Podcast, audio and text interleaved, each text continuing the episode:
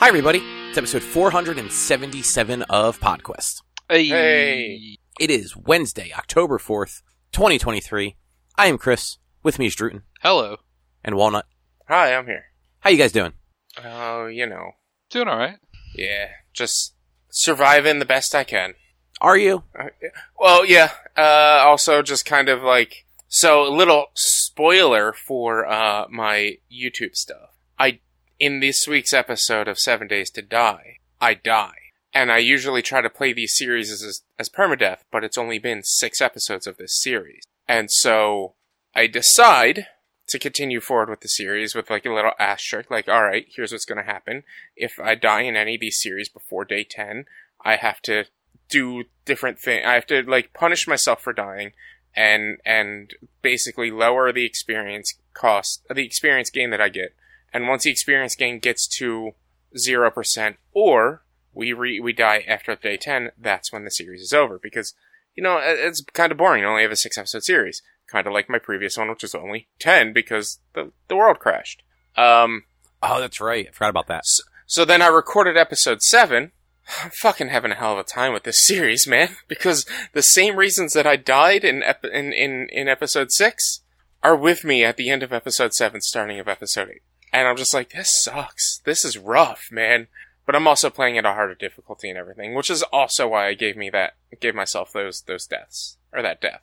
But yeah, so I'm having a time with those series. You just have to get better, is what I'm hearing. You know what? It's this is really what it is. Like with this series, I have I play tested it back in Alpha 20, which was a year and a half ago. Over that, two years ago maybe. Uh, I play tested it. I also recorded one episode, but I lost that recording, which is why I never edited it and released it.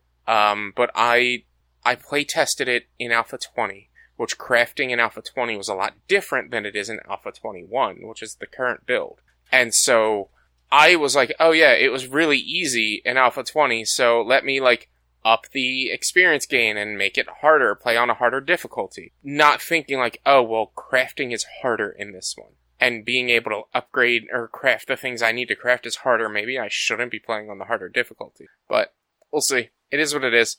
Just doing the best I can what I got in that in that series so far, hoping that it becomes a good series. Or, or gets back to being a good series. It's blowing up though. It's getting like 80 views per week There which is go. wild to me. Like it's like on average, I think about sixty views minimum or fifty views minimum. One of them I think only has about like twenty, but for the most part, it's averaging about fifty to sixty views. Some of them have like eighty. That's still something. It's it's been, look. I have the, the Long Dark's been going on for thirty two episodes as of today, and that averages about only thirty something views per episode, which is still something. And it I have an active community of people like commenting at least every couple of episodes, and it's gr- I grew like fifteen subscribers over there. Oh, cool. So I can go unsubscribe then? No, no, no. What I need you to do is watch it and then like the video so that people like so that the algorithm knows that people like you would like me too. Yeah, but then it ruins my algorithm. Yeah, but it would also then ruin people like you's algorithm. But I there's don't care nobody about like other Cobb. people. Yeah, there is nobody also- like Cobb. also that. So Like, if if it didn't ruin my algorithm, I would go like every one of your videos for you. But you know, you know what, Richie? Honestly, if you let Cobb start liking and watching your videos, it's not going to show your videos to anybody. That's oh, true. Shit, yeah, yeah. Shit. That is true. right. You don't you don't have you don't have an algorithm over there on YouTube because you don't like any. no, it's it's basically just all Pokemon videos. Okay. Cause like I had that one week where I was watching all those weird behind the scenes Pokemon videos, not even behind the Mhm. scenes, like the the weird fan theory videos, and um now that's basically it's that and like sitcom outtakes. So like The Office, Brooklyn Nine Nine, Parks and Rec. Yeah, I get I get some of those, but I tend to make sure I I want to check and see who posts it before I watch it because if a lot of times who's posting those like sitcom outtakes and things like that are other accounts that aren't Paramount official, and I don't want to give somebody views for posting something that they saw someone else post or or was- posting something that's nothing that they own. I usually don't still- look at that stuff because I mean, frankly, like at that point, if if they're posting it and Paramount gives like a fuck or Peacock or whoever, they're just going to demonetize it anyway. Yeah, but I just I don't want to like I've I've done that a lot of times with I've been seeing shorts on YouTube of people who would stitch the short or duet the short on like TikTok and Cobb. What that means, if you don't know what it means, stitching it or duetting it is I know what a duet is. Okay, but for anybody else who doesn't know, uh, you you would like if you duet it, you you would actually like green screen the, the, the video and you'd be in front of it and you'd be reacting to it. If you stitch it, you and you guys would be side to side, stuff like that. Um, I have seen some very bad, well, not even bad, but I have seen some stitching of somebody who hides their face under the icon of their channel. And it is just, it, you don't even see their reaction to the video that they're supposedly blind reacting to. And it is just straight up like a video from somebody huge.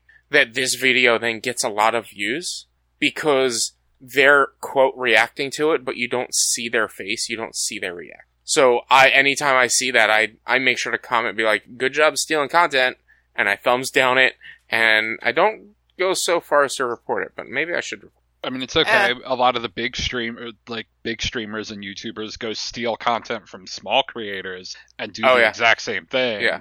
Yeah, yeah. They'll go like to that small dude creators. who got fired by IGN. yeah, Yeah. There's there's been there's been a few. Uh, there was uh, a story about a week or two ago about someone who like who yeah their videos or their live streams was them quote reacting to a video from a smaller YouTuber, not giving that smaller YouTuber any recognition, not sharing their page, just watching this video. But it's just literally them sitting there watching it and not reacting. Yeah. And then they post the video, and when they get the request to take it down from the smaller YouTuber, they're like, no, I was a reaction video. And it's like, no, you didn't add any merit to it. That's part of the reaction, is to add merit to it. And hmm. it's, it's been Hasan Piker, I believe his name is? Hasan, yeah. Hasan Piker, yeah. Uh, he, I think he's one of the, or no, maybe it's, uh, uh, Moist Critical was, was, was one of the guys who was like, fighting this dude. Like, dude, you didn't add anything to that video. You need to take it down. It's, it's copyright. It's stealing from somebody else. It's stealing from smaller creators. And I was like, no, man, I, I changed, uh, it's, it's, it's, it's a whole lot of bullshit. Yeah, I mean, a lot of those really big ones are, you know, they're really big for a reason, and it's usually Yeah. not because they're they're talented. It's, um, and it's, it's just, it's also, then you, then you have just the trash stuff, like Kick. I'm fine. I'm officially off Kick, if you guys hadn't, hadn't seen. That is. Oh no, I hadn't. So I should remove that from the uh, the thing then, huh? Yep, yep. It's it's. I believe I took it off my link tree, um, but I'm I'm officially off Kick because of the owner being. Uh, he was. I already knew he was garbage. So Kick is owned by an online gambling site, uh, which has always given me the heebie-jeebies about the site. Also, there's a lot of racism and and bullshit that goes on with a lot of the streamers on there, and as much as I disagree with all of that shit, it is a new platform. They're still trying to figure things out, and they it seemed like maybe they were trying to react properly, but I don't know. But it's also they're still trying to work it out, and I can't hundred percent be mad at the service for the individual streamer because it's the individual streamer. It's their choice to do what they want to do, and people will cancel them the way they want to cancel. However, there was one streamer uh, who decided they're from they're in Australia who decided it. Oh, we lost Drew.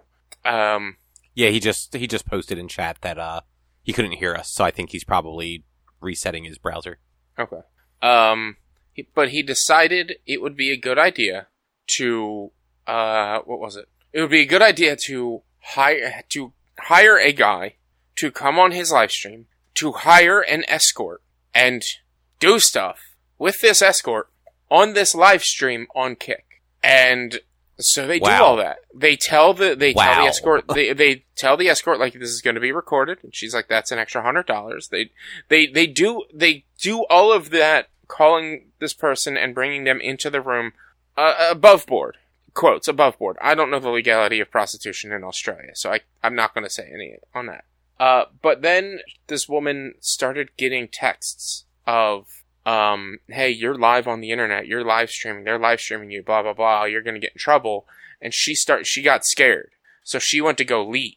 She's like, I'm not doing this anymore. The guy that the streamer hired is like, but we paid for you, we paid for an hour, blah blah blah. As she's at the door, he holds the door closed, not letting her out. And she's like, no, I'm just, I'm done. And eventually they, he lets her out. The streamer claims he's like, oh, I, if he if he held her there any longer, I was going to come out and say something because the streamer's in the other room watching this on his computer as well. Um, and so the streaming community of Kick and viewers of Kick want Kick to pull action on this streamer, who is a bigger streamer. And the head of Kick goes on a tirade and pretty much says um, that everyone who, not pretty much, his exact words were, everyone needs to hang from trees. Um, if you think eh, he he's a good guy, I know this guy, and you just need to hang from trees and blah blah blah. Second I heard that, I was like, bye. And so yeah, I I cut out on Kick. Um, and most people I know who were on Kick, who had moved strictly just to Kick, have made the move back to Twitch. Twitch sucks. Un- understandable.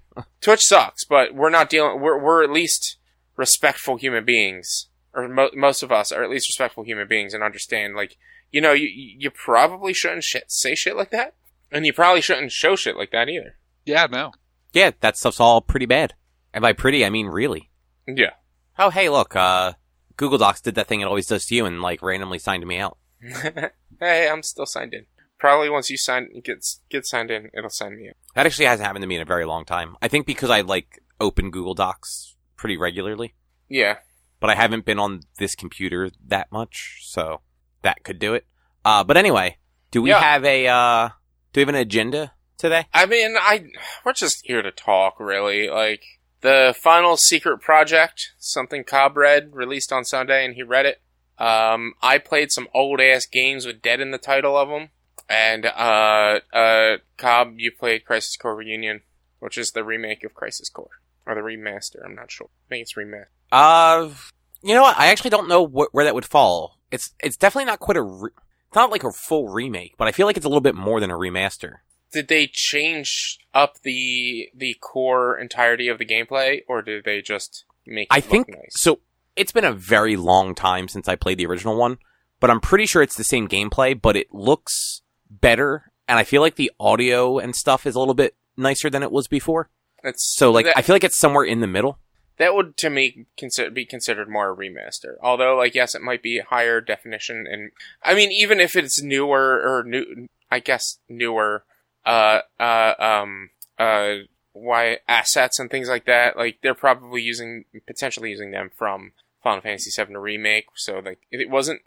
I I would argue that it's probably more considered a remaster than anything because they don't. So it- they didn't remake the game from ground up. It is being called a remake. A remake of the game Crisis Core Final Fantasy VII Reunion. So uh, there must be um. Guess what? I just got signed out. Did you? Yeah. Excellent. Um, there must be changes or something to this one that maybe I just hadn't gotten to yet.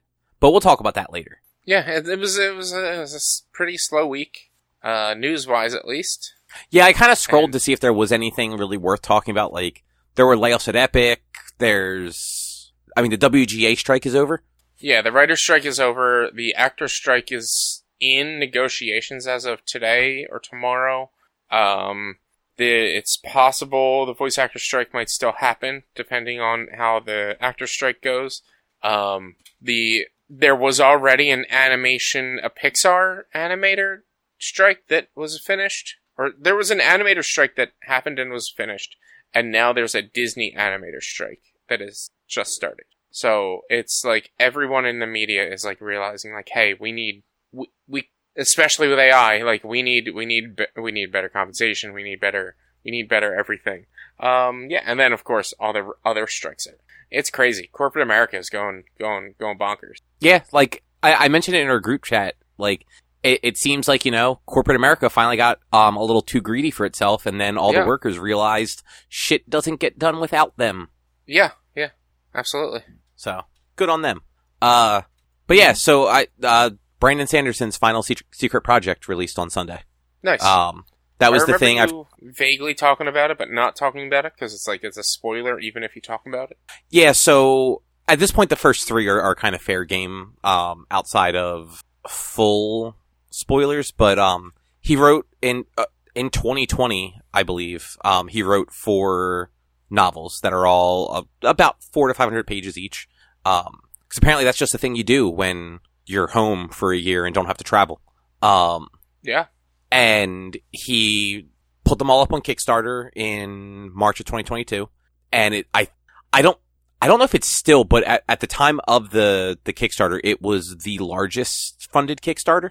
Um, and then throughout this year, every every quarter, at like basically the first of a quarter, one of these books has released. Um, and it's generally the ebook and audiobook releases at midnight on the first of the quarter, and um, the physical books to people that backed it for the physical edition start shipping out as soon as that happens for the most part. Mhm. And then uh, digital versions become available for purchase by the general public around the 14th of each month. And um, physical books become available in stores with different covers and everything, like like not limited edition covers, uh, about three months later. So like basically like when the next book came out, um, the previous one would be available in retail stores. So like you can go in the Barnes and Noble right now and buy the first three secret, secret projects with regular covers instead of like the fancy kind of like embossed covers that the uh the Kickstarter got everybody. Okay. Yeah.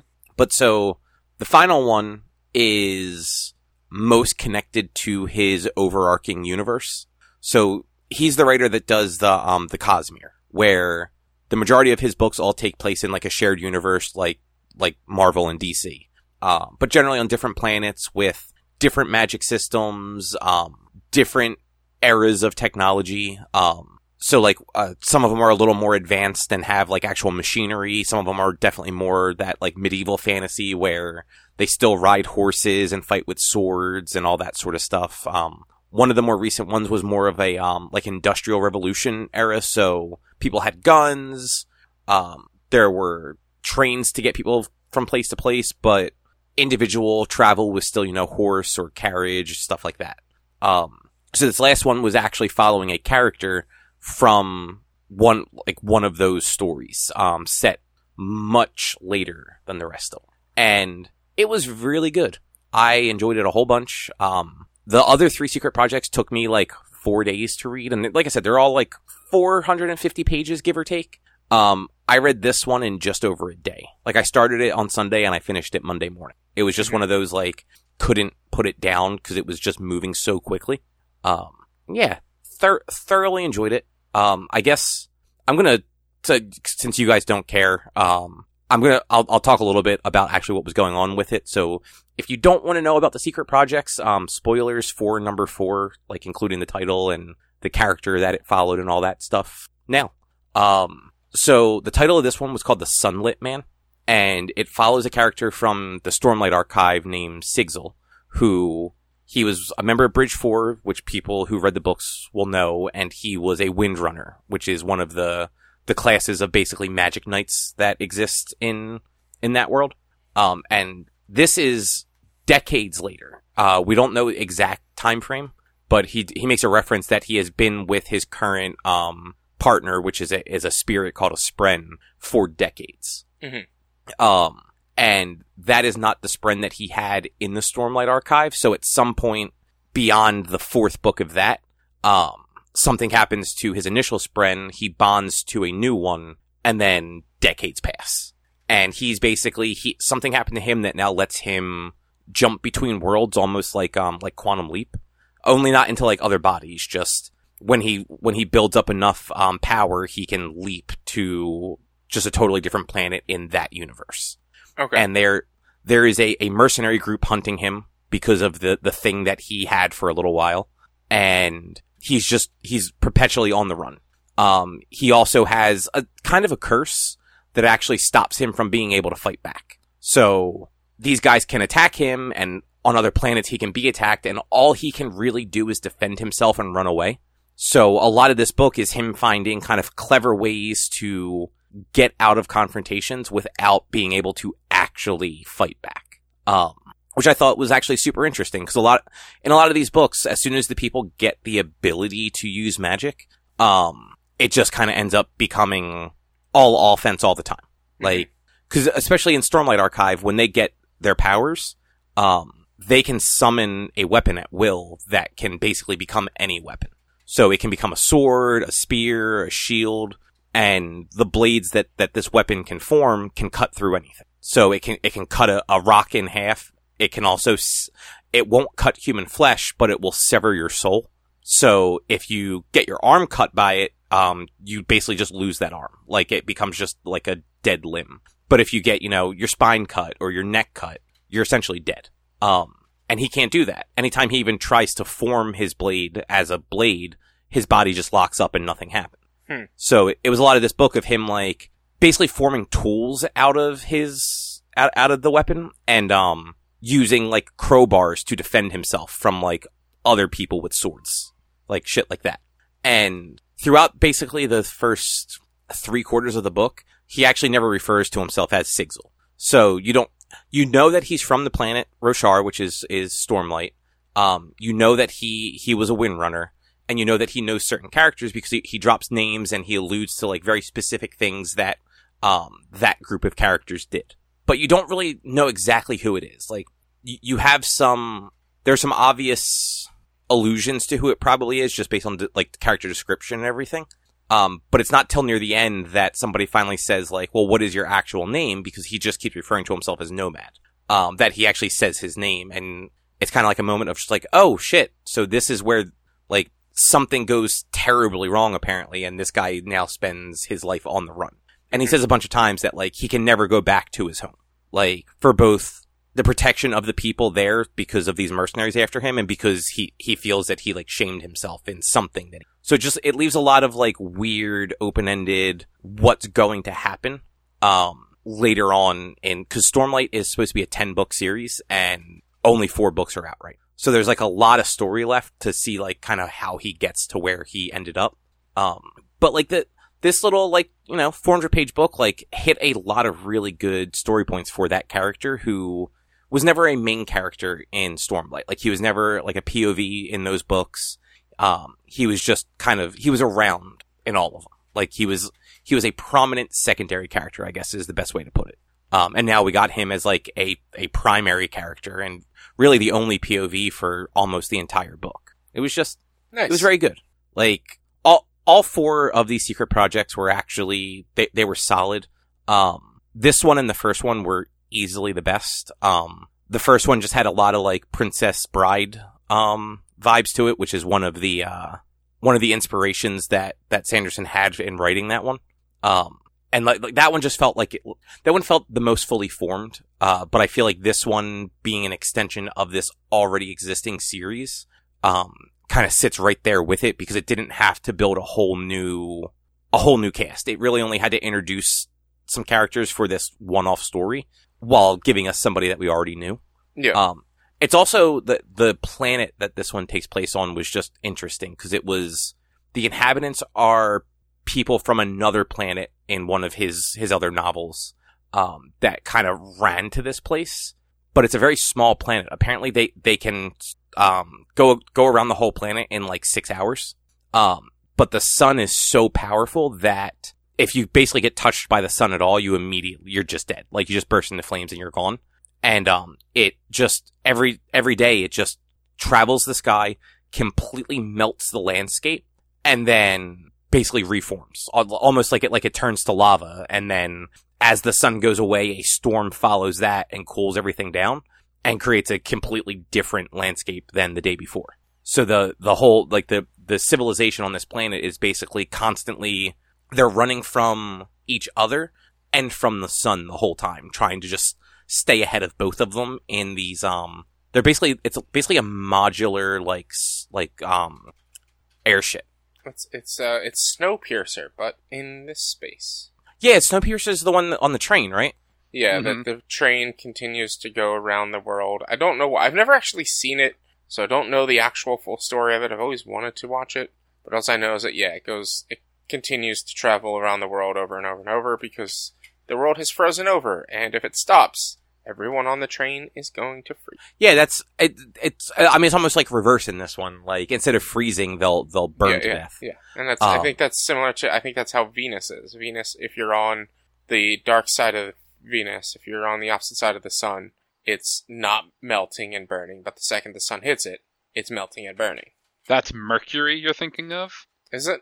Is it? Yeah, Venus is covered by a giant, super thick atmosphere that Venus is like sweltering hot. Okay. the whole planet. Okay, then it is Mercury. I knew it was Mercury or Venus because they're the first two planets. I just I assumed it was. I assumed Mercury was just always melting because it's the closest planet to the sun.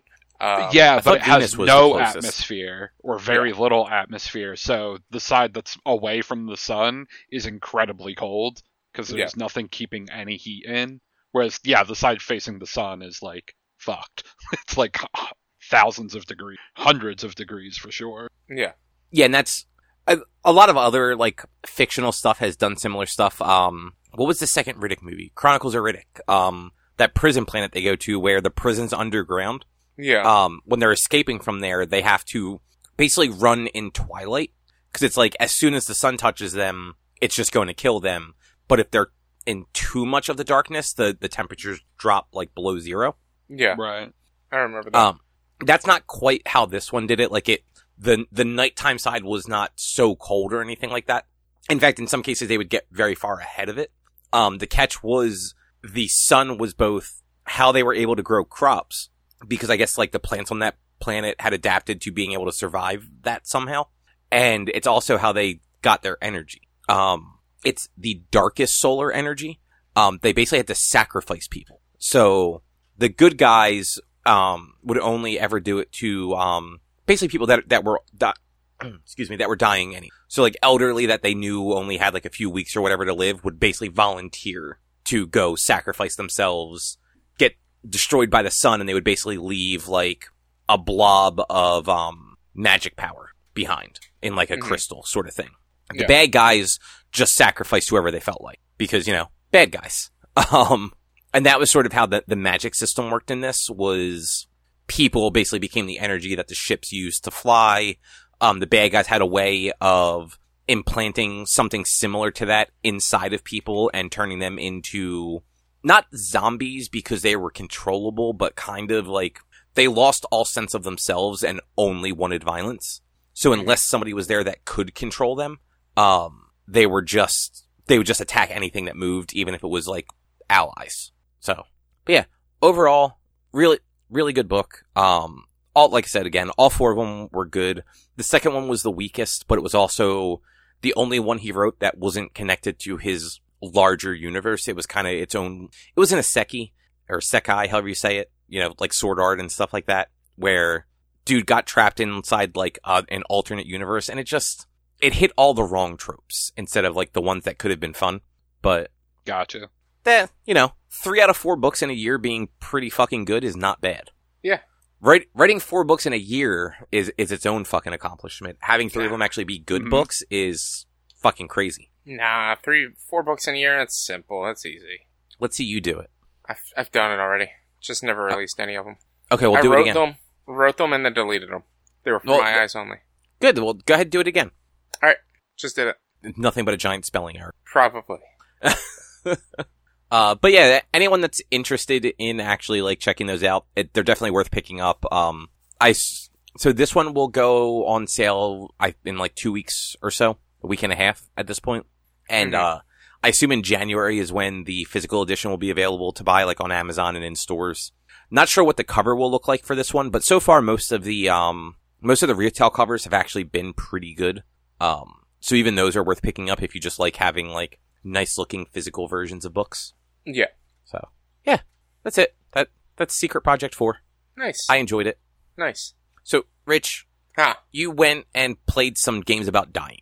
Yeah, yeah, about dead. Like not not about dying. It's just about. Well, I just assume you died a lot in them. Oh, uh, so we'll start with Left 4 Dead then.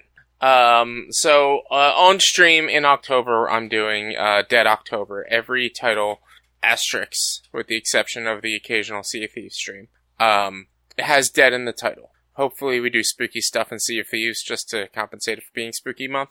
Uh, but we will be doing some Dead by Daylight.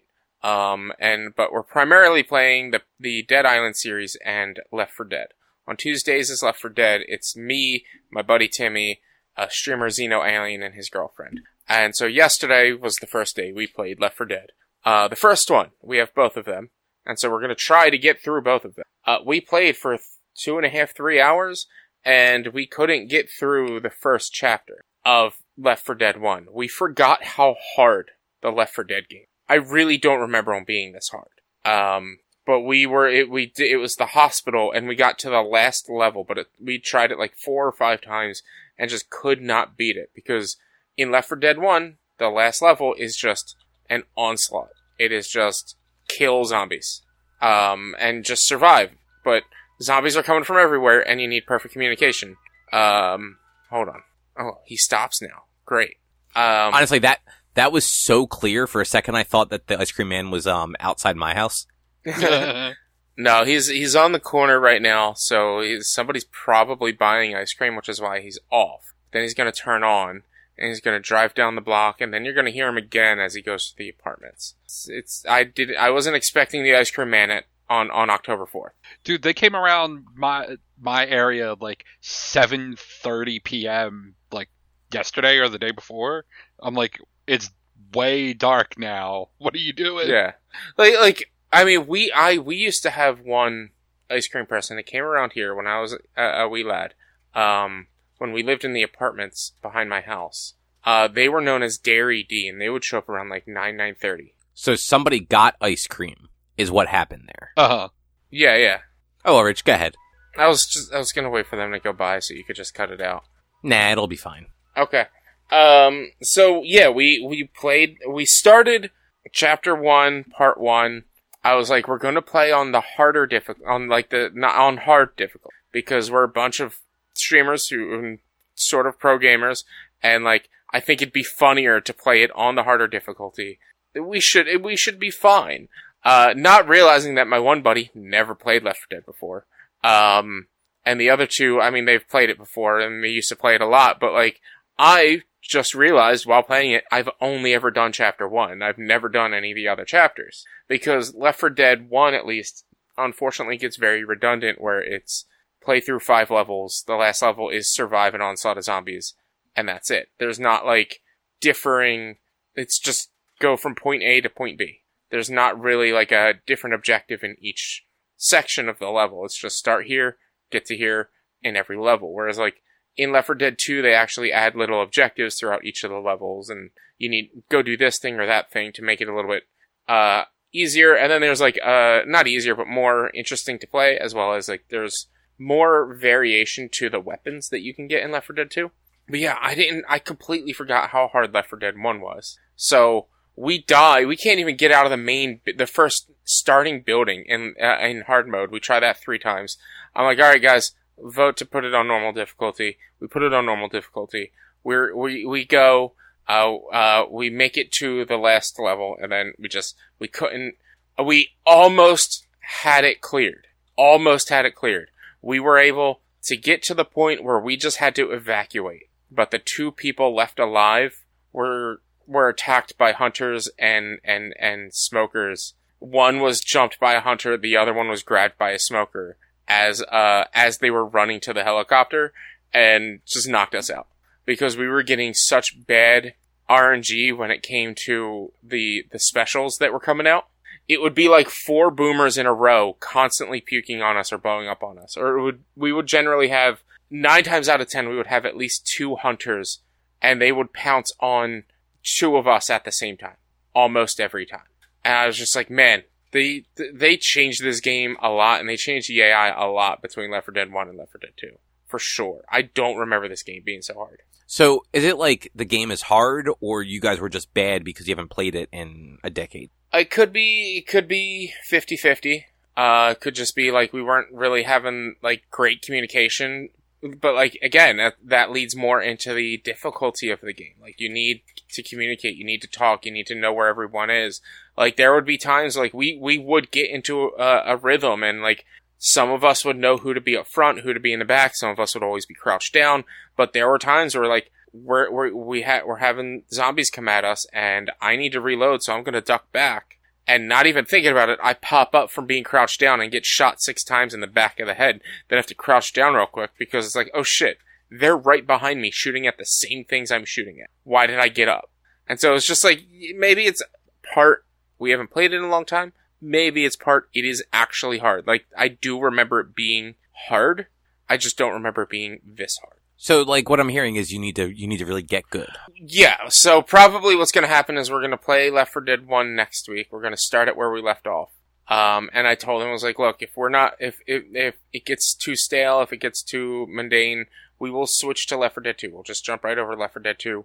I don't feel like we have to beat Left 4 Dead 1, but if after the end of these four weeks we're still in Left 4 Dead 1 and we're having a good enough time, I'm totally uh, uh, okay with continuing the Left 4 Dead playthroughs until we get through all of Left 4 Dead 2 every Tuesday until we're finishing. I am totally okay with. It. So we'll, we'll see what happens, but right now it's like we might just take the jump to Left 4 Dead 2 because it is a, in my opinion, Left 4 Dead 2 is a much better game than Left 4 Dead is a fantastic game, but Left 4 Dead 2 just added so much more to the game that it's just it, it's more worthwhile to play just Left 4 Dead. What was that game from? God, Back it might have been Blood. earlier this year.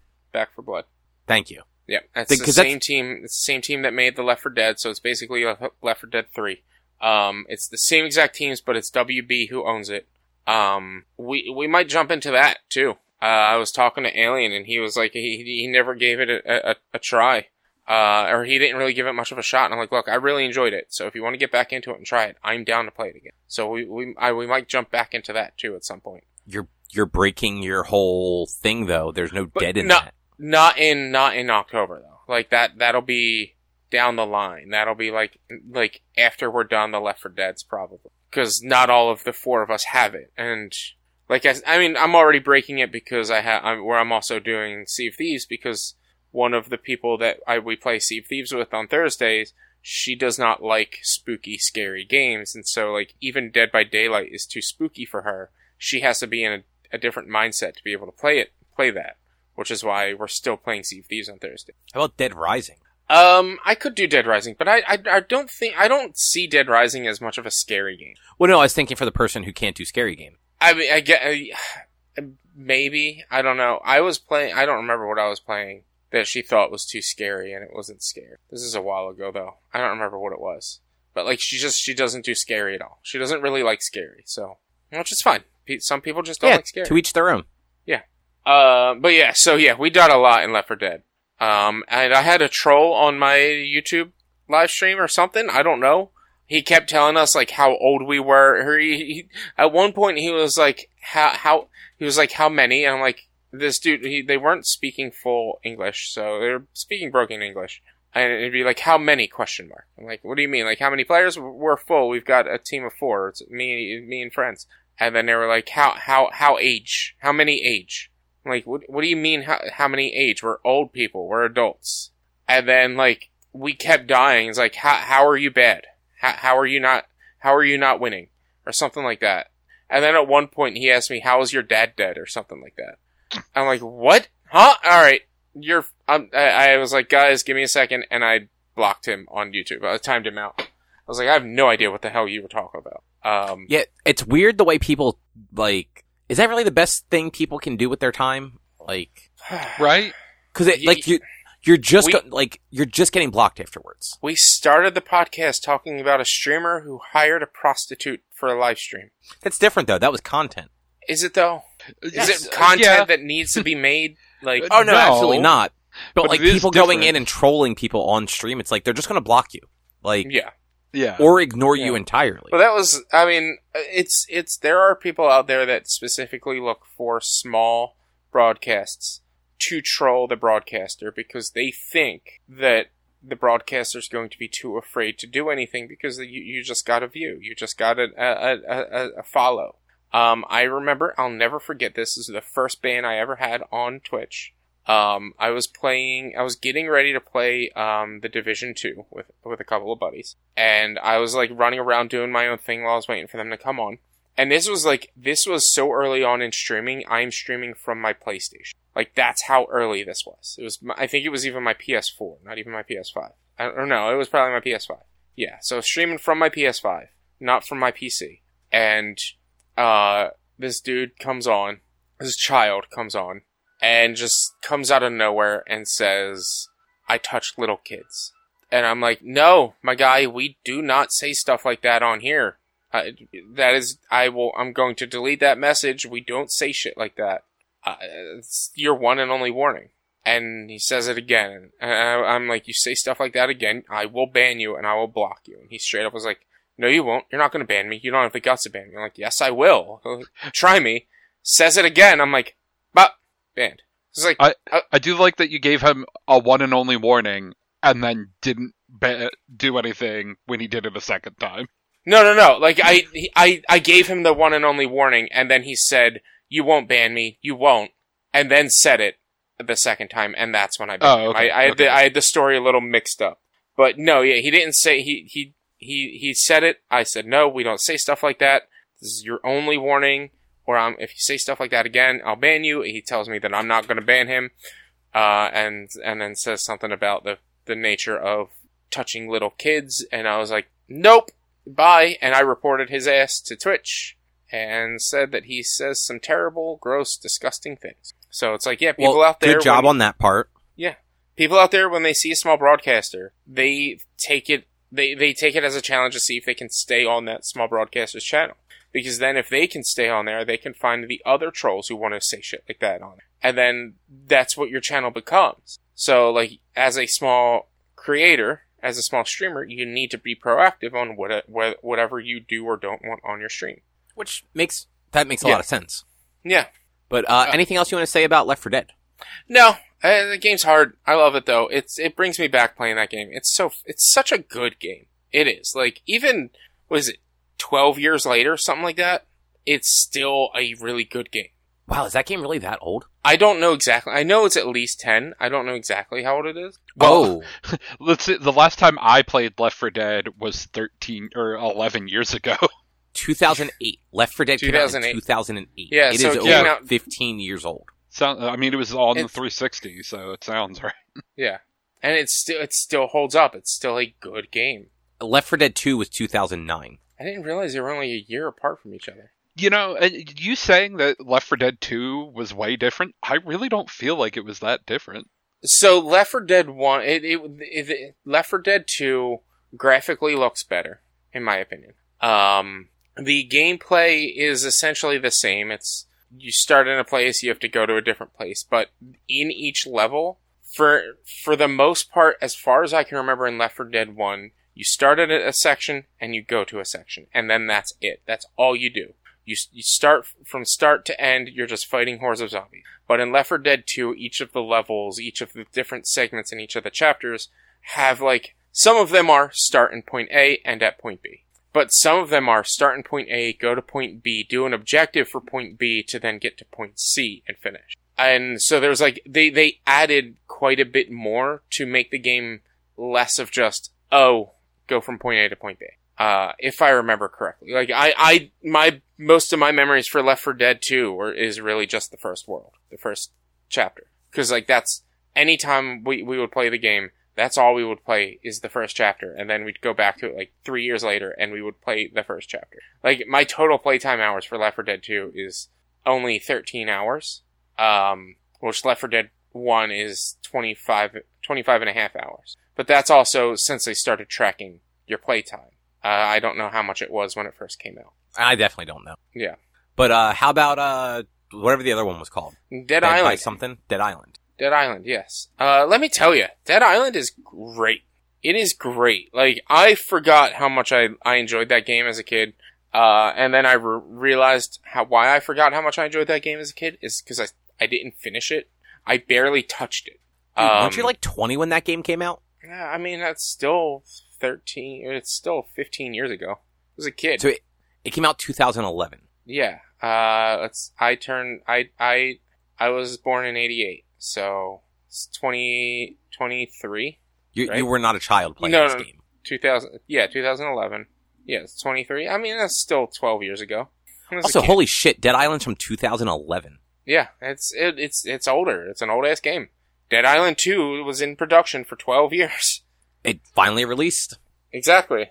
Um, but like I forgot how much I enjoyed this game because I never beat it. So it came out in 2011 where like and it was during that era of like co-op games where it was like it was made for both single player and co-op but it, the game is better in co-op.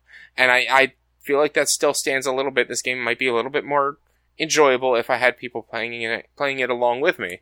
Um but it is still like a very fun game. But when this game came out I bought it and I had a crew of four people that I played Xbox games with and we were supposed to play it together. And so I was refusing to play it solo because we were supposed to play it together. We're supposed to get together like every couple of days and play it and beat it together. Um, That's not how that works, though. no, it never works like that. Plus, then I had one of the guys create his own solo campaign, play the game, beat the game, and then spoil the game for me at certain point. And I was like, all right, well, I'm done.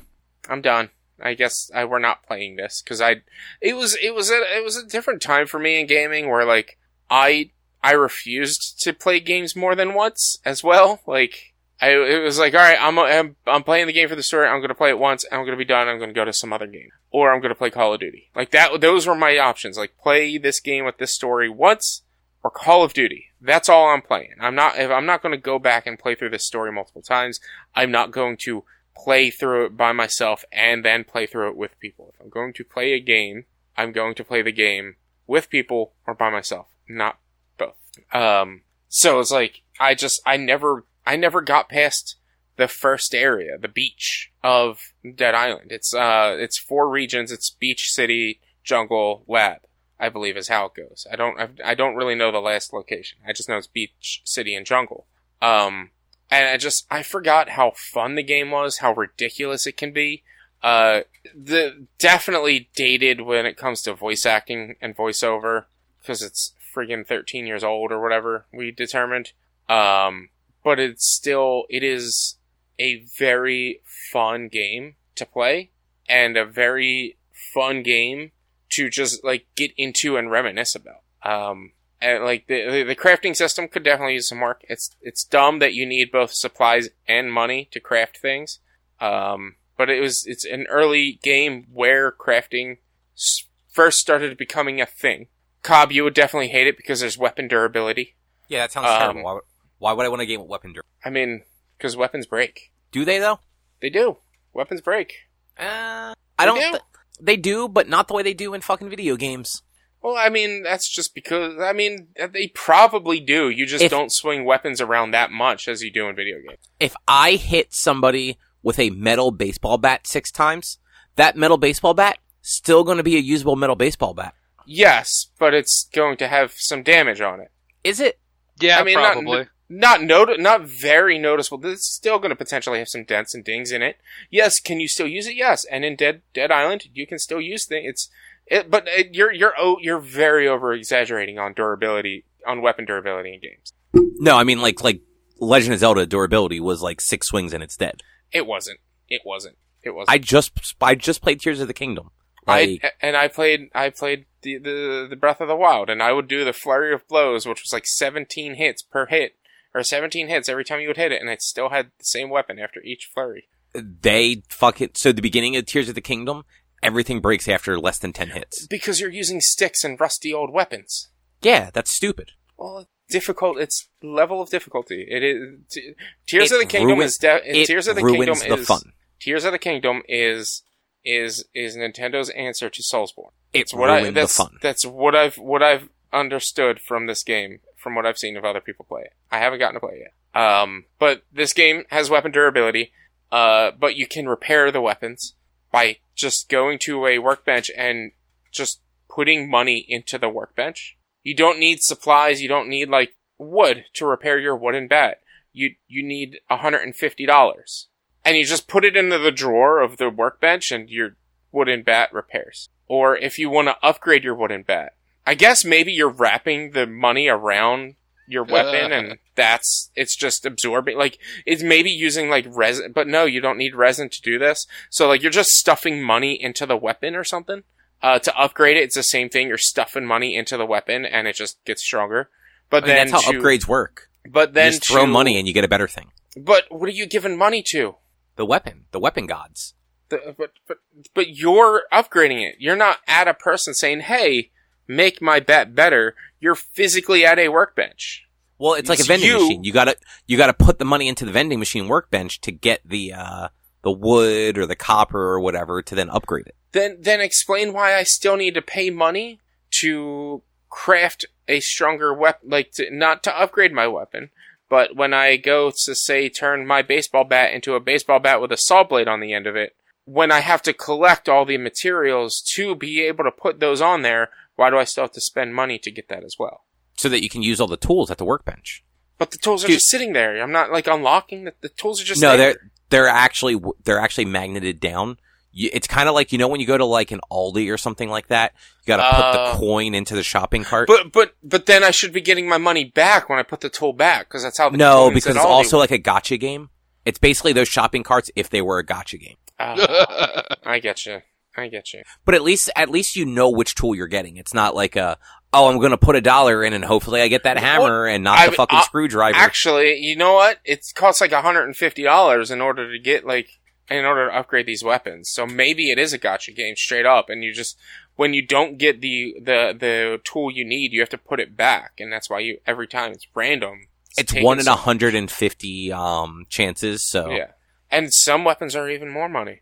But like it's just to me I, I I thought that was just like a weird concept of hey, go you're at this resort.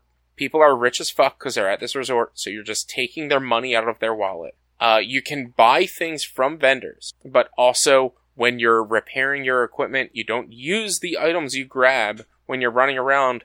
You don't use the wood that you might grab or or the batteries or whatever. You just put money into your weapon.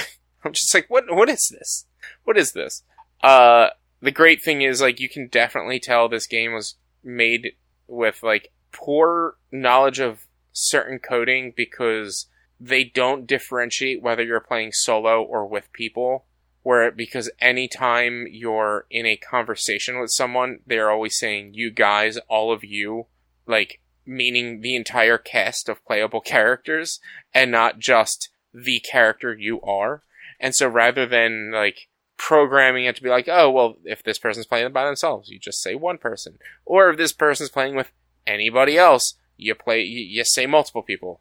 It's just like it's an older era in gaming where they just took, they took the easy way out of just saying, well, we'll just make it seem like everyone's there all the time. Because even in cutscenes, if you see, a, there was one cutscene I've seen so far, and all four playable characters are in that cutscene, but I'm playing by myself. yeah, because I guess like game lore wise, like you're by yourself, but they are still there with you. Yeah, they're supposed to be there with you. The four of you are immune, but it also doesn't make sense because you don't. What happens is you wake up in your room during the initial onslaught of the zombies. You leave your room, you get attacked, and uh, like a, a, some people help you get out of the resort into the safe house that you start in. It's not like all four of you are together. It's literally one of you are together, and one, there's one bed that all four of you are laying on at the beginning of the game. It, it's just it's weird. It, it doesn't fully make sense, but yeah, they just took the easy way out, which is fine. It's just I find it's it's funny. It's just one of those funny old school gaming things that like you never really notice or never really think about until you play it 15 years later. Um, but yeah, it's still it's it's a great game. The um the gunplay is a little rough because like for instance you can only carry a maximum of 50 ammo per ammo type. Uh, guns. Wh- the, here's one thing that really I find silly. You don't start to get guns until halfway into until like near the end of chapter two.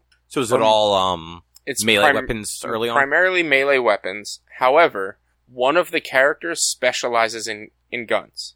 So her abilities, she can't even use a lot of her abilities and buffs until she, you get to like near the end of chapter 2 when you start getting into gunfights with people. So like it, to me I'm like that just doesn't make sense why you would like obviously it makes sense why guns would be rare, but at the same time like that kind of sucks if you chose to be that character cuz then also later on in the game when you do get to like the jungle and the labs from what I hear guns are given out a lot whereas melee weapons aren't. But enemies are still getting as strong as you are because the game world levels up as you level up because of course that's how games were back then in the day and that's a frustrating concept. Um so that like your weapons may be a lower level but you're at level 30 fighting level 30 enemies with level 12 melee weapons because maybe they're not dropping as many melee weapons because they're dropping more handguns. It's just it's a silly silly concept. that is kind of dumb. But Like yeah, you'd figure guns like and, and something like that. Like why would um why would guns just suddenly become more common just because you're a little further into the game? yeah, and it, so it's like the the the first part of the game it makes sense that the, at least there's no guns really in the first part of the game because the first part of the game you're in the resort. You're in the resort area of the island. The second part of the game you go to the city. So it makes more sense that maybe more people had guns in the city because it's the city. One of the locations you go to, it's a quest that I haven't done yet, is the police station. It makes sense. There's going to be guns there and it's available. Then the location after that is the jungle. I've never been to the jungle. I don't know what the jungle's like. Maybe there's a military base or something over there. Then there's like a secret lab, which is where the zombies come from, from what I, if I remember correctly or something. So like, it kind of does make sense that guns might become a little bit more common because of the locations you are. But it just sucks for the person who might have chosen to play as the gun lady because she doesn't get to utilize her powers until later on in the game. Yeah, that really is kind of just goofy. Because like, and, and, like it's her powers that would be like guns do more damage, or her rage meter fills up faster when using guns and things like that. Whereas like I'm using the melee guy, so like melee weapons do more damage. My rage meter goes up when I use um, uh, melee weapons, and rain, melee weapons uh, drop in durability less, and things like that. So like it just it doesn't make sense that like at that point, when you're playing as her, at least until you get to that section, you're just leveling up survivability because you can't.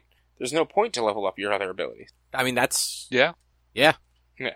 Uh, but now, yeah, it's it's it's such a great game. Do do you have the second one?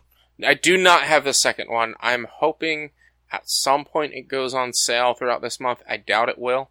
Um, but I, uh, I we're gonna do Dead Island and Dead Island um, Riptide, which is like their their DLC for the original Dead Island. And then I also have Dead Island Retro Revenge, which we'll probably just do one sit through of that. I'm probably not going to dedicate too much time to that one because it's a it's a side scrolling beat 'em up. Um, but uh, right now I, I I haven't gotten Dead Island 2 yet because I the original plan was to play Dead Space, and so if um if if the the voice actor strike doesn't happen and the actor strike si- signs contract before I'm done the Dead Islands, I'm gonna go to Dead Space and not Dead Island 2 because I really wanted to play the the the the remake of Dead Space. Which apparently and apparently that was a very good remake, so yeah. that makes sense. Yeah. I don't know that I heard much about Dead Island 2 after it released. I, I've I've I've seen some people play it. I uh, I I haven't heard negative things about it, but you're you're right. Like not a lot of people have played it because one of the I think one of the main reasons why not a lot of people played it or not a lot of people talked about it was because it's an Epic and PlayStation exclusive. So it's not on Steam. Uh, it's mostly on Epic, and so people tend to not buy Epic games. I don't know if it's also on Xbox or anything like that. I just know it is on PlayStation 5. But like I, it's not on Steam at the moment, and I don't think it ever will be on Steam. So I know a lot of people who want to play it are waiting for it to come on Steam. Um, I'm like 50-50 on that. Like uh, whether whether I care whether or not it's on Steam or on P- on on on Epic, I don't really care. But like, if there's no cross playability and it eventually does show up on Steam, then the people who I know are going to be playing it on Steam, I'm not going to be able to play it with, which means I might have to buy it again, which is kind of why I'm like holding off until I can convince them just to buy it on Epic. Which there probably is cross playability, so it's probably not an issue, but who knows? Uh, there is no crossplay, at least Yeah. From console to PCs. Yeah. And then I don't know. I know it's weird sometimes with Epic and Steam thing. Yes. Uh, well, it, it's weird with Epic and anything like to. In order for me to play uh, Ninja Turtles with anybody who has it on Steam, I have it on Game Pass. I need to connect my Epic account, and they need to connect their Epic account to their their things to be able to play together because it's they the the the the crossplay servers are ran through Epic. I didn't realize that. Yeah, it's a pain in the ass too to find some to find friends of yours that are on on Ninja Turtles. It's a pain in the ass. But at least you can do it. Yeah, yeah. According to Sony, you can't. Uh, you, you might not be able to on PlayStation. Well, no, remember, like, Sony was just like, oh, nope, sorry, like, crossplay is just impossible. Oh yeah, Sony they just want people to buy their consoles. And then I think it was actually Epic that accident, that, like, quote They- unquote, accidentally turned it on. Yeah, they accidentally turned it on on uh, Rocket League. Right, right, it was Rocket League, wasn't it? Yeah, so at, at one point for a little bit, and I don't know if they've ever gone back on that. Every Rocket League game was crossplay for like oh no, no, yeah, I- Rocket League has crossplay. But no, there was there was this is before Rocket League actually had crossplay. They turned it It was it was before Rocket League had crossplay between PlayStation and everything else, and it was like it was like initially it was PlayStation to PC only and Xbox to PC only, but then Epic was just like Switch, and it was PlayStation to Xbox, and PlayStation had a big fit, and then maybe they just now accepted it. Which, yeah, that very well may be. I mean, Epic also just has, you know, they have enough of a market share that they can kind of force people to do things. Yeah. But anything else you want to say about uh, Dead Island? No, no. Um, I, I hopefully I'll have it beat by next week. Uh, I don't think I will. I might. Depends on how long I can play on Sunday. Um, I'm hoping to beat it by next week, but we'll see. It, it, it's it's it's I it playing these games is bringing back a lot of nostalgia for these games back in the day and how much I actually loved them and like they're also doing pretty damn good on my stream right now, which shot is a shocker. I was not expecting to get some of the numbers I'm getting from playing these old ass games. So like I'm happy. I'm just super happy with these games. Nice. Uh, but yeah, so Cobb, you played the remake of Crisis Core. Yeah, so I have I have not played the whole thing yet. I I've played a couple hours of it.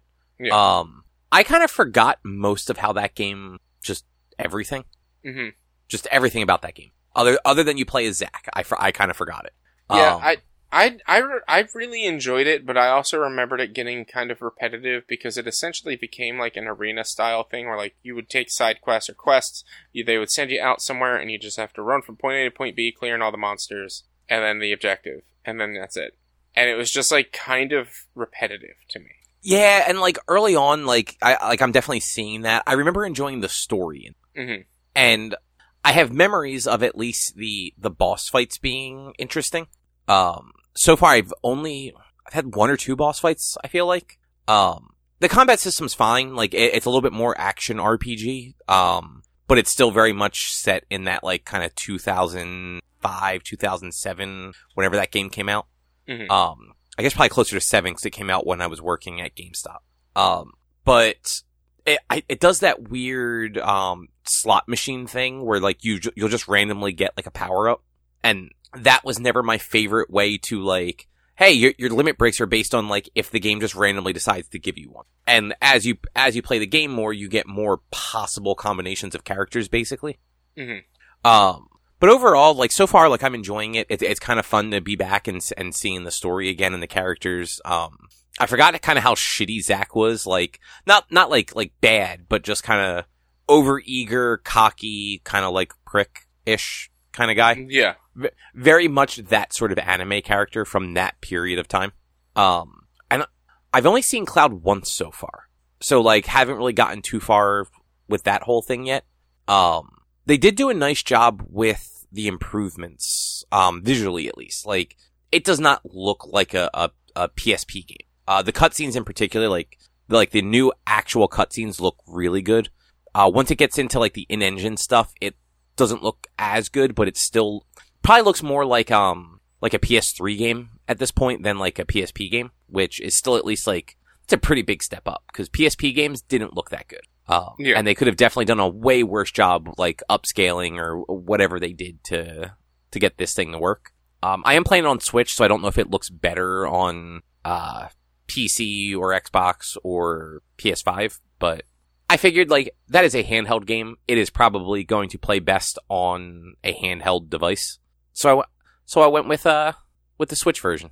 Makes sense. Makes sense. Yeah, I'm looking forward to like actually having time to get a little further into it because I remember like like later on in the game once you start getting more of the more of the story and the characters and stuff involved. Like I, I haven't met um Aerith yet. I haven't really interacted with Sephiroth other than in like the training missions. Um, I keep wanting to call him fucking Laguna, but that's Final Fantasy VIII. Shit, what's that guy's name? An- Angelus? Angelo? No, don't Angelo's the dog. Drew, who who's the mentor in Crisis Core? Couldn't tell you. Never played Crisis Core. really? Yep. I barely ever owned a PSP. I bought a PSP to play uh, Final Fantasy Tactics War of the Lions, and then that was like it. Okay, that's fair. Angeal. His name was Angeal. He he is a s- is a soldier first class. He's basically um Zack's like mentor in the beginning of the game. Okay. Mhm. Um and like uh, for some reason in my head, and even when I was starting to play it, and like, like he first popped up, I'm like, oh, it's Laguna. I'm like, no, that's not fucking Laguna. That's Final Fantasy VIII. And then I did the same thing. I'm just like, and then Angelo. I'm like, no, that's the dog from Final Fantasy VIII. I'm like, why is this guy nothing but Final Fantasy VIII characters to me? True. Probably because Final It- Fantasy VIII was the better Final Fantasy. Final Fantasy VIII was was was good. Hmm. I don't know. I don't know if I'd say eight's better. Eight is Think very Crisis good. Core? Well, no, then well, then Crisis Core, sure. Then seven, I don't know. Uh, I think I like eight more than seven. I'm not sure why, but I think I do. It might just be uh, because I've played seven so many times that it's just it, it's lost a little bit of like its its magic. I mean, I But would, uh, I I'm on record saying that nine's the best Final Fantasy. nine's actually really good too. Like nine doesn't get the credit because it it was the it was the the final game of the PS1 generation. Like it came out like literally like the PS2 was I uh, was about to launch by the time that one came out. Yeah, The PS2 was still like a year away. Or no, never mind. I'm thinking of eight came out on the same day as Dreamcast. Yeah. Never mind. So yeah, PS2 probably Uh, w- was. Yeah, and you figure uh, nine was basically it, it was the tail end of that generation. It The was the first one.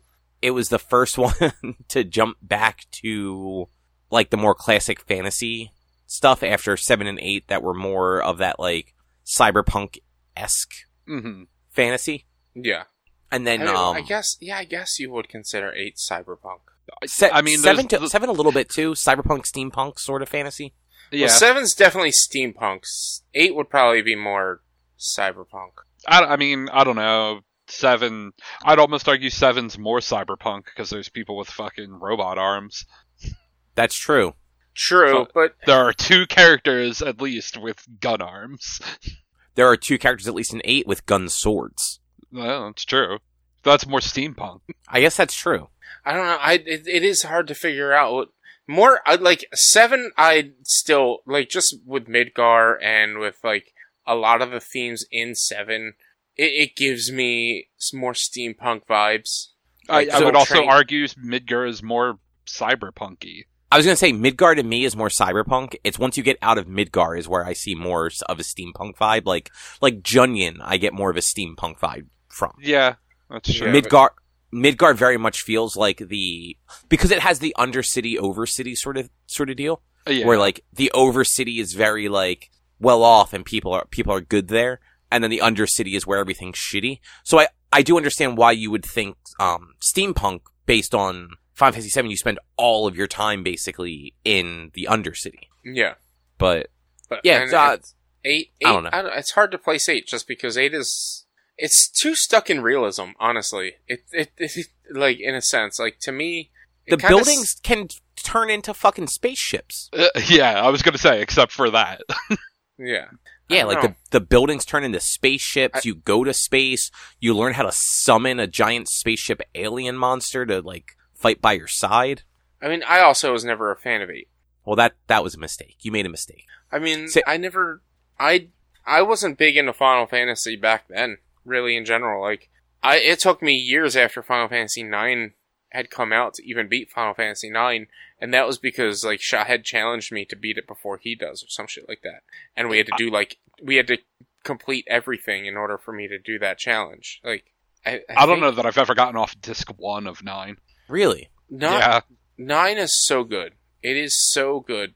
Like it's it's it's it's hard to explain, but there there's definitely one sequence that it's just like I always think about, and it's when like the main character tries to basically leave the group at one point, and it's just like it is it is a very much an unsung hero of Final Fantasy. Yeah, it's it's definitely got like a um, it like it's got bits that are a little bit more of a slog than than like seven does, for instance. Um, like I think seven's pacing is overall better.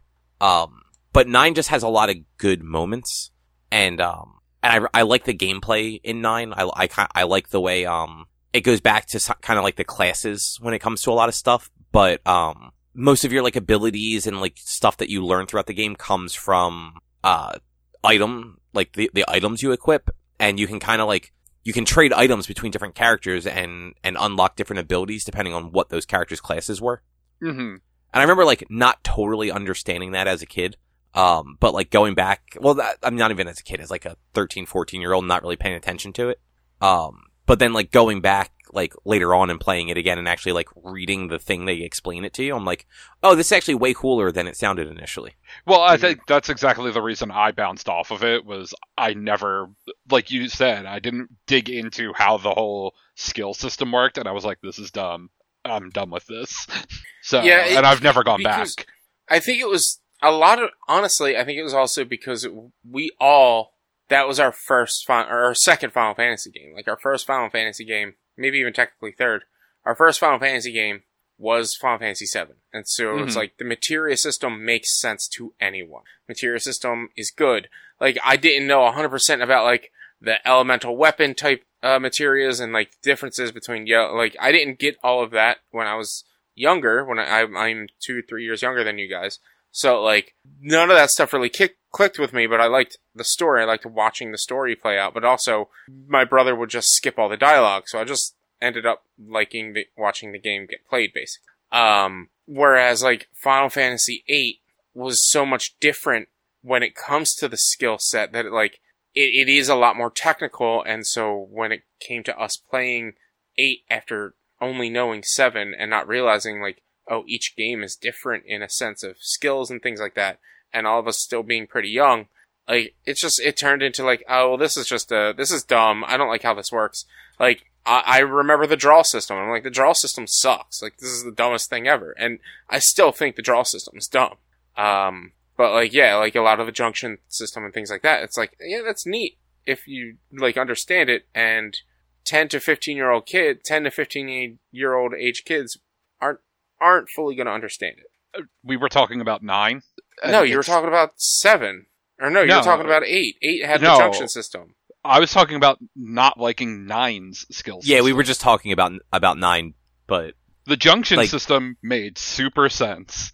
It, It- was it- straightforward. it's broken. it is but- broken as fuck. how how can you not how could you not have understood the the skill system in 7 or in 8 and 9 like it was use the weapon until you got enough AP that it filled up the weapon and you mastered the ability. Like I but understood that as a realizing that, kid. like the the certain weapons also had different abilities for the different characters, and then moving like s- using same items, like buying multiple of the same items to be able to give them to different characters so they learn different things, and then like having to have the item equipped and earn enough of whatever the ability point thing for it to permanently unlock the skill before you can switch to a new weapon even if you find like a new better weapon or armor like and not really looking into that and then also the final fantasy 9 strategy guide being so fucked with having to go online for like everything yeah Oh, that's right. That was the one that started like that play online stuff, wasn't it? Yep. it? yep I forgot about that. But yeah, like like nine was definitely the game where the game the game explained it to you, but it wasn't. It didn't do a great job of explaining it to you. Like it kind of forced you into into like bad tutorials. Um, because it, it did the whole Moogle thing where it, would- like it would pull you out of the game and have like the Moogle explain it to another Moogle. And like when I was like 14, I did not give a fuck. I was not reading all that shit. I skipped all of it.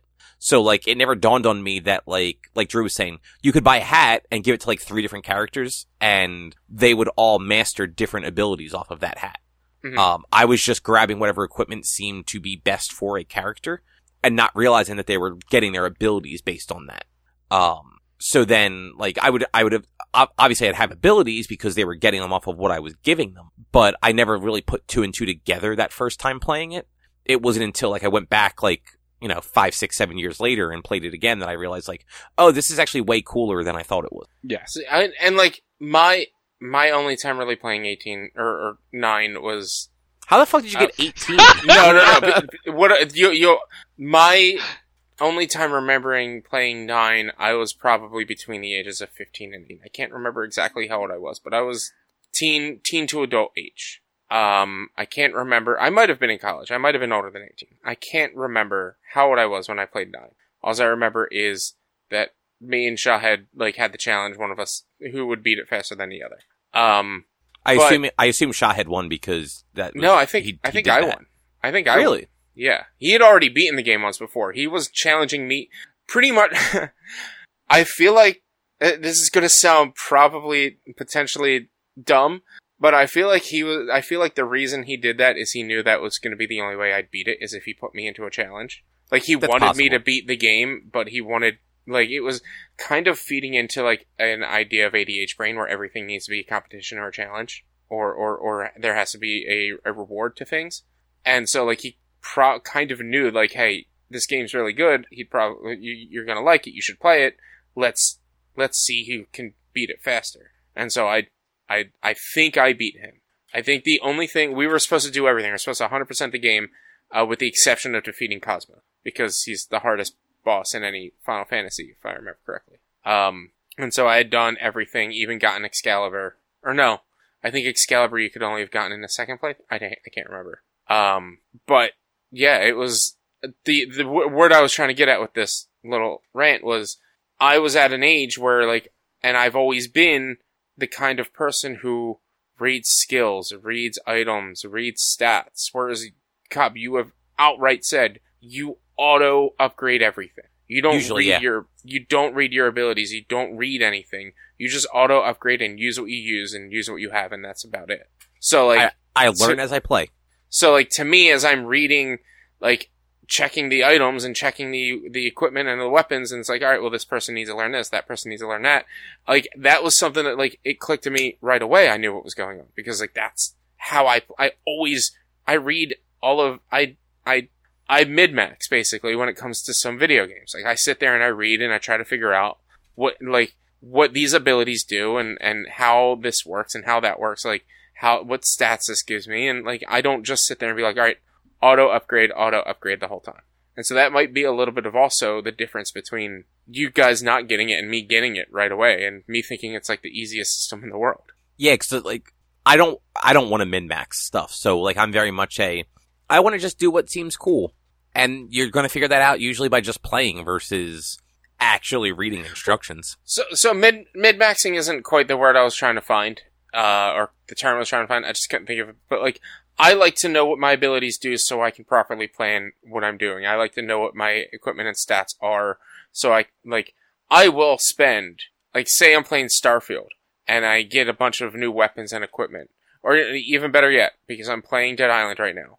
Uh, every time I go back to the home base, I go through all of my weapons and I compare them with the weapons I found see which one has potentially higher capabilities when they're fully upgraded. Like, I'm not just being like, all right, let me grab these items, fully upgrade them, see what happens. I, I'm trying to save my money and not spend too much money, but also like, I, I sit here I'm like, YOLO, man. well, like YOLO. it's like, all right, well, this one has higher attack, but this one does higher force damage, so the force damage is going to break the bones more, whereas the attack is going to deal more damage. Which one is more useful? Well, this one has higher di- durability, and so like I'm always trying to have a good balance of all of my weapons and abilities, and that's like even in Final Fantasy uh, uh, 16, right? Yeah, that's that's the one that just came out. Even Final Fantasy 16, I was like, I was reading all the abilities, I was giving them all a shot, was figuring out which ones do what when they're fully upgraded to have the best combos that I could have. And, and that's just, that's how I always, when it comes to an RPG, it's understand your stats, understand your abilities, understand your weapons. That's how I've always understood what an RPG would be. So I don't, I, I cannot, I still cannot fathom the idea of like auto rolling when it comes to that stuff. I mean, Well, I play I mean- games to have fun. And Like, I don't. Sorry, go ahead, God. No, th- no, that, that's really all I was going to say.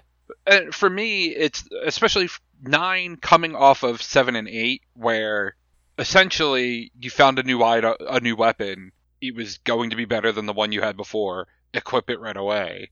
Nine wasn't that way, and it was frustrating. Like back then, anyway, it was like, ah, I have this better weapon sitting in my inventory, but I have to wait another like seven fights till I have this ability unlocked to have to then uh, to then be able to switch and remembering uh, all exactly how all that worked and whatnot. That I was like, okay, I'm done. I don't care. Yeah, because like the the biggest thing in not like, I mean, it, in seven you only had two things. You had your weapon and you had your um bangle. Mhm. Like that that was all there was, and you basically just equipped those based on How was many better than the one you had? had. How It many was- materia slots? It was literally how many materia slots each thing had. Because that's like, you knew it was getting stronger because it had more materia slots. The But like occasionally, yeah, because occasionally you get the one where like it was a little bit weaker, but it had all the materia slots and they were all connected, so you could do all sorts of fun stuff. Yeah, O- Or it had less materia slots, but they were triple AP games. yeah. Yeah. But see, like that uh, Final Fantasy VII, like I've never, I don't think I've ever beaten the original Final Fantasy VII. I've never gone through and played the original Final Fantasy VII because at when when we had that when that came out, I was too young essentially. Like I, I didn't understand it. I did. I, I even to this day, until you just said that right now, I didn't know that there were bangles that had triple AP gain. I didn't know that. Like I don't think there's any armor that has the triple. There's Yeah, but definitely you- double, but You, but you know what I'm saying? Like, I didn't know there was triple or double AP gain in that game until just now.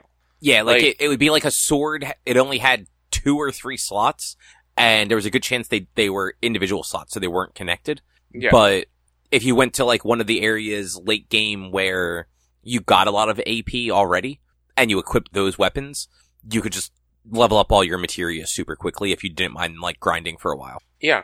But like, and then eight, you had like eight was literally just yeah, equip whatever weapon you want. Your weapons don't matter. Like junk junction, whatever your favorite magic is to your sword, it's going to do that. Yeah. I mean, my, I, I hated 8 because it was the limited casting uh, capabilities. It was, you needed, like, I hated, and again, a lot of my experience when playing these RPGs were watching my brother play because he capitalized on the gaming, and I didn't really get them. Uh, it was watching him play Final Fantasy VIII, and when I would watch him play, most of the time I'd watch him play, for the first hour would just be him drawing to 99. And I was like, this is boring. This is fun to you? This is boring. I hate this. And I would walk away. I thought the Which- draw system was bad. And if you're playing that way, it is. Like, that is the, I want the game to be as easy as possible. I'm just going to draw all of the magics and then junction them for the perfect build. I Um, that is the min maxing. Yeah, exactly. Like, I've done that a couple of times just like for fun, like, um, early game when you can go into the garden training center and find the, um, the plants that do sleep and just drawing uh, 99 sleeps off of them and then junctioning that to your sword. It's just silly because then you run around and most enemies that are your level or like lower, you just, they go to sleep. As long as they, they're not like a special enemy or a boss, you just sleep them every Mhm. attack. Yeah. Mhm. But like, Like I would never play the game that way, if that makes sense. Like, it, it was also, it wasn't until this year that I found out how easy Diablos actually is as an enemy in Final Fantasy VIII as, a- as a Yeah. boss. Like, I didn't know, I didn't realize until I was watching a streamer play Final Fantasy VIII and he was fighting Diablos. And if you silence Diablos, you will win that fight by just attacking the rest of the time. No problem. You don't have to heal. You don't have to do anything else. As long as you get that silence off on Diablos, you win. Because his two abilities are, or his, his one ability that he can use when he's silenced is gravity, which only takes away half your health. And it can't lower you less than one. I didn't know that until 2023. And I remember What- having the hardest time ever against Diablo. and like that's one of those things where like you're you're only going to know that if like you had the the strategy guide basically, like when you're a kid.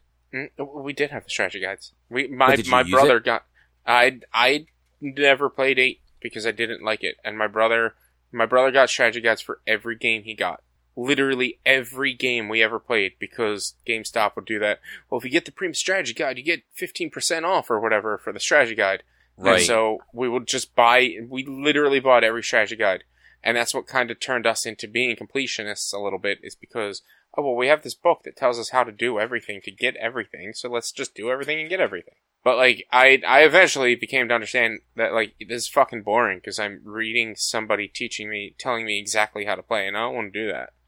Yeah, that's where like I like I like modern stuff like like your GameFAQs guides or even like the IGN guides where if you're hung up on something or you're trying to figure out how like something works, you Yeah. can just jump to that one section, see what you're what what's not clicking for you and move on. Or like um like GameFAQs has a lot of really good ones for like like the Persona games where if you don't play those games very specifically, you can't do the do everything. Mm. So they have really good like all right, on this day, go talk to this person. So that like you can basically make sure that you get all of the um the social links and you don't miss any of them. Yeah. Because they're especially in like in four, like there's a lot of situations where if you don't if you don't go check a spot on a certain day, that person's just not there.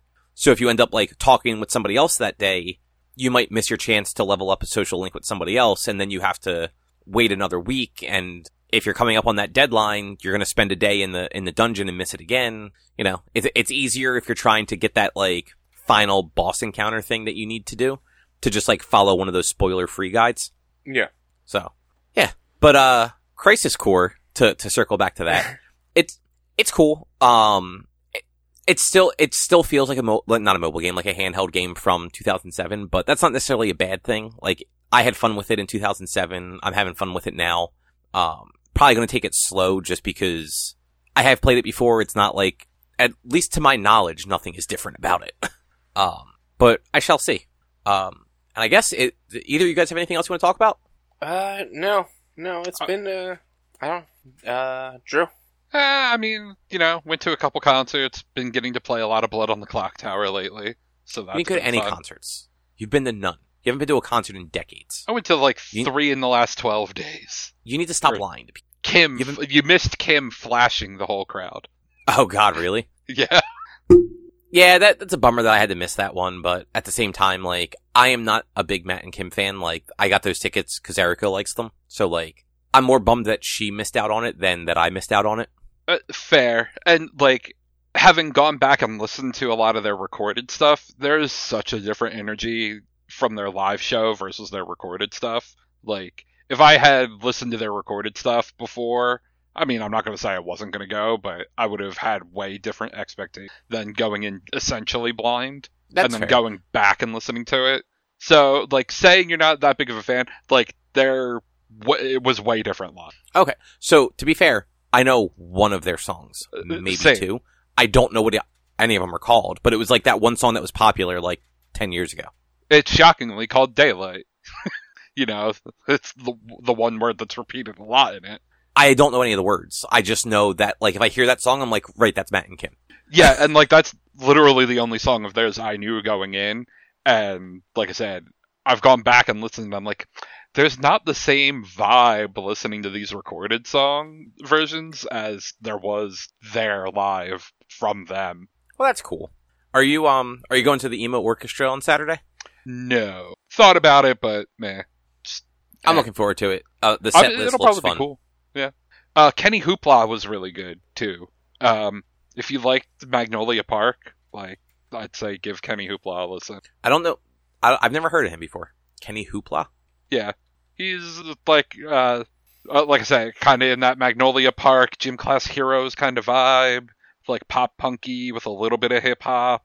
Travis Okay. is apparently the drummer on every single one of his recorded songs. Nice. Like if you look on Spotify, it's all Kenny Hoopla, comma Travis Barker. So, like I said, Did- it was pretty. He was good. I did not. I had again another artist I had no knowledge of going into, and was like, okay, yeah, no, he's cool.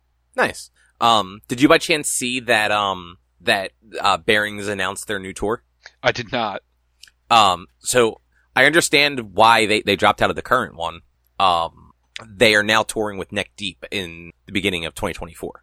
Okay, so they dropped out of a tour that's now that is over before 2024 to go on a tour in 2024. Well, like it, start, it starts in January. Okay, I'm pretty sure the tour they dropped out of ends next month. Yeah, uh, look, I didn't say it was a good reason, but I like they probably don't want to tour, you know, that much that straight through. I mean, Um, sure, that is probably accurate, but But like they dropped out of a tour that was smaller for a tour with a larger band and larger venues. Like it's still shitty. I'm not defending them. I'm just saying like this is probably why they dropped out of that tour Mhm. because you know they went. I think they were supposed to play Union Transfer, right? Yeah. Um, and now I want to say it's. I Well- think it's um Franklin Music Hall or the Fillmore. I mean, I know I are it here somewhere. really that Franklin much Music Hall. Franklin Music Hall is definitely bigger than Union Transfer. Yeah, like, transfer Nick is pretty big. I mean, it is, but like it's it's like Franklin Music Hall is definitely bigger than Union Transfer. It definitely has a higher capacity, and like Neck Deep's a bigger band, so you're just going to have a larger turnout for them. Still shitty of them to drop like last minute from that tour for like a non like you know re- real reason, if that makes sense. Yeah, and okay, it looks like Union Transfer is like 1200. Franklin Music Hall is like 2500. So okay, it's Yeah. that much bigger. Yeah, I thought it was like a significant difference, but But Yeah. Yeah, I will probably go see them because I want to see Neck Deep. But you know, there's that. Um, Rich, you going to any concerts soon? No, no concerts. You ought to, you ought to try, see if you can get tickets for the emo orchestra on Saturday. Um, I'm good. I'm good. It'll Elm be a good Street time. Lover Boys come in in like January, February, or not? Who? Elm, Street- D- Prize Fighter Inferno. I was Elm Street Lover Boys, one of their songs. Prize Fighter Inferno is coming. Want it? Excuse me. I had to stretch for a second. Uh, no, it's good. Uh, at least not for at least the next week and a half. Uh, the the the family's going to Disney next week, so like, including my sister, and so I don't want to do anything that could potentially result in COVID since they're all going. Um, but also I just I don't want to go to concerts right now. what a fuddy duddy. There's just no. It's just honestly, I, mean, I haven't paid attention to any bands coming, but there's there- I'm just there's just no bands I really want to go see right now. Dude, I don't know who's at the the the freaking emo orchestra on Saturday, but like I don't It's really know. If, so it, it's Hawthorne Heights playing covers of a bunch of like early 2000s pop punk and emo bands. Like they're they're playing like uh, Yellowcard and uh, Taking Back Sunday and Paramore and My Chem and then like their own music too. Yeah, see, uh, there was there was this uh, uh, kid in high school who heard me listening to Hawthorne Heights.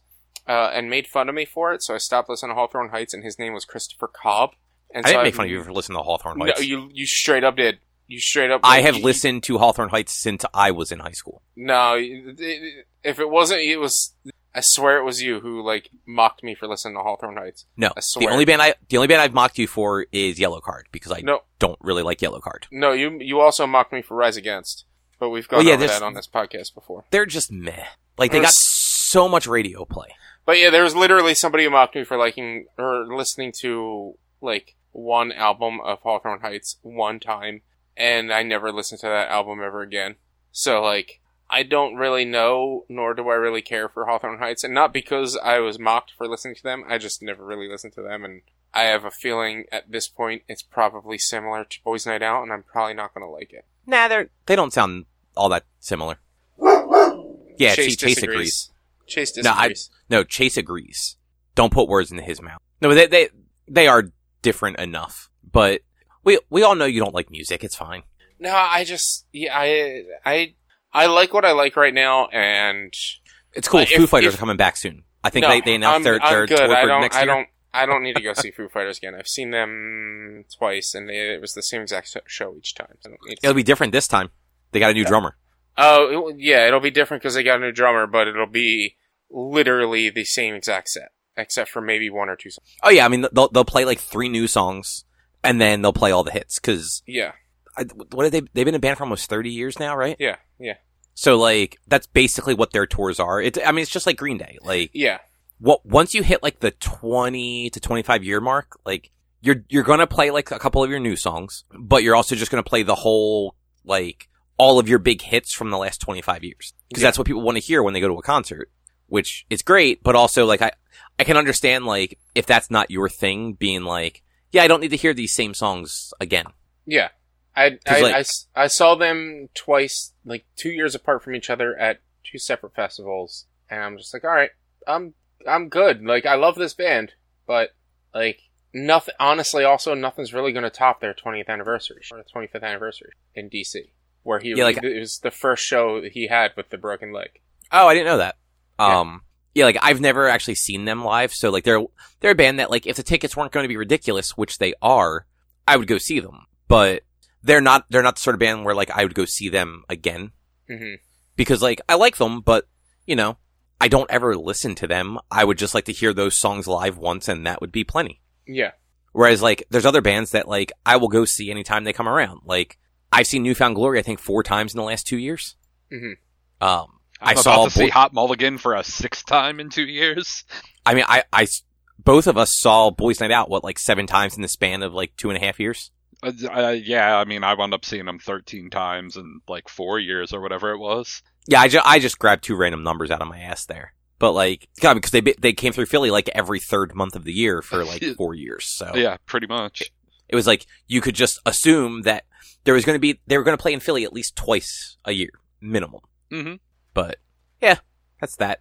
Um, How are you guys making? Before we wrap up, how are you guys making out with um with the book? Uh, I Have either read you like started it yet? uh, yeah, I read like 40 pages the other night. I'll wind up hammering through like 40 pages a, a night over the next few days to get through the first half. Rich, have you started it all yet? No, I'm struggling getting started on the. What a slacker! No, It's- It's a slow start. Like it's definitely not like a like just get up and go sort of book. it's So. it, it's it's for me. It's just getting the motivation. Like I will have the first half read, but it's getting the motivation to read nonfiction about a personality I have no reference to. So I will say this: um, because you are a sports fan, it at least the I've read the first three chapters. I want to say I think that's Um, where I finished too. it's got like it's got anecdotes about his life, obviously, because he, he's it's it's about his life. Um, it has got a lot of sports related stuff though, like and like right like the, the early part of the book is very much about like the 60s and 70s, so like those might be out of your like kind of frame of reference. But like even though the one chapter focused a bunch on like Reggie White and like that like late 80s early 90s like Eagles team. I, Oh. have, I have zero frame of reference for that. I literally what- I don't know who Reggie White is. Really? Yeah, When did you I- start like following football? mid two thousands maybe. Oh, I didn't know that. Yeah, I, I was not. I was- as a kid. I also remember I'm I'm two two to three years younger than you. Um, as a kid, I did not give two craps about sport. Like That's fair. I, I didn't I didn't care about sports. I didn't watch sports. The only reason I know the name Randall Cunningham because that's what Drew's brother's name is, and it's not even his name. Which I Cunningham is referenced in, in the in the chapter too. Um, but yeah, like like the sports stuff is definitely interesting because you're hearing about like the way like s- stuff was weird back in the 70s. Like him just walking into the Flyers office before they're even the Flyers and getting to talk to the president for like a college project. hmm So like, you know, like don't don't assume it's all just like him like telling you what his like life was like growing up in Philly. Like it's a lot of like sports stuff that even I'm finding interesting, but it it's slow. It, it's Mhm. definitely like a slow read. Yeah, like I will I will definitely have it read, and I'll probably start it probably Friday or Saturday. But I, I honestly, and I've even been thinking like I might just get the first half done on one day, just get it read and done. Um, get started and see how I'm feeling when I get started, and maybe just push through to get the first half done. yeah, I mean nine chap like I I mean it's a lot, but like nine chapters isn't bad too, especially if I- like you you read it by the chapter and like take a little break or whatever. Yeah, I mean I I read the last 150 pages of Jurassic Park in one sitting. But that was exciting. There were dinosaurs, It man. It was exciting. There were dinosaurs. Right now, there's I- no dinosaurs in Philadelphia. I read the I read the last 250 pages of Jurassic Park in two back-to-back sittings. Drew, So- why the fuck aren't there dinosaurs in, in Philadelphia? Sports, I should Um, say. Because the Toronto Raptors weren't around yet. I, I they don't Like they- come around till the 90s. I'm just saying, the 1970s Eagles, way more interesting if they had like a dinosaur on the team. They probably would have won a game too, apparently. yeah, maybe. Um, but all right, I guess that will that will do it for for this week. Yeah. Yep. Um, if anyone would like to find more of our content, you can head over to www.one-quest.com. You can also help us out by supporting us at patreon.com slash onequest. If you can't support us there with your dollars, you go to your favorite podcast platform like Apple Podcasts, Google Podcasts, Spotify, other places too. Rate us, review us, subscribe to us. It all helps. You can also find us on social media, facebook.com slash onequestonline or at one underscore quest on Instagram and Twitter. Our YouTube channel is youtube.com slash onequestvideo. And you can always send us an email to social at one-quest.com. Rich, what is your streaming stuff right now? Uh, check me out on twitch.tv slash b underscore walnuts with video game streaming Monday, Tuesday, Thursday, and Sunday. It's Dead October, which means every game, asterisk with the exception of some Sea of Thieves streams, uh, has Dead in the title. We're doing Dead Islands and Left 4 Dead, uh, right now. So, uh, just come, come check me out on those days. Sea of Thieves is Thursdays always, because it's Thieves Thursday. So are you, are you at least to Sea of Thieves going to go to all the skeleton islands? I uh I mean that's like pretty much every island. We might try to do whatever seasonal spooky stuff they might have going on. Um I don't really know what the plan is. Um but we are going to do Dead by Daylight at least once this month if not twice. She said at m- probably at least twice we might be able to get into. it. Just depends Nice. on how she's feeling. Well, that's something then. Yeah. Uh, and then, oh, also, I'm doing a channel point redemption called Spoopy Night, where if uh, you guys can reach, um, what's it, 30, no, 30,000 points uh, by the 15th. I think that's what it is. I think it's 30,000 points by the, by the 15th. We're, we're, we're a third of the way there already. So um, what does this mean? I don't I don't understand. so you get your channel points for watching my stream. You, Like you the know, bits. No, no, it's channel points. The walnuts, the little walnuts. You get them for watching my stream. Um, the more you interact and watch, the more that you get. The more clicking the bonus button you get, the more that you get. Um, you can put those into a challenge, and if we reach the challenge, you lose those points. If we don't reach the challenge, you get them back, which I think is dumb. You should lose the points whether we complete the challenge or not. That's Uh, unfair though. Why? It's not my I fault. mean, it's like guys- a, it's like a Kickstarter. Like if the Kickstarter doesn't doesn't succeed, you get your money back. but it's not my fault. You guys didn't reach a challenge. Yes, it is. No, it's not. I don't know how, but it's your fault. It's not my fault. I, I look, he, especially this one. I'm giving you 12 days to get 30,000 points. Like it's not hard, especially. I mean, it max. It's a maximum of 2,000 points per person per day per stream. So you, we could have gotten 30,000 points in one day if we had 15 people on stream. Obviously, we didn't have 15 people on stream. Oh wow, it- is that a limit you set, or is that a limit like It's, that the system li- has? the limit Twitch sets is 2,000 per person per stream. Oh, okay. So like, if if you have 30,000 points, you can't do them all at once. It's a community challenge, not a single person challenge. okay, um, that's that's fair.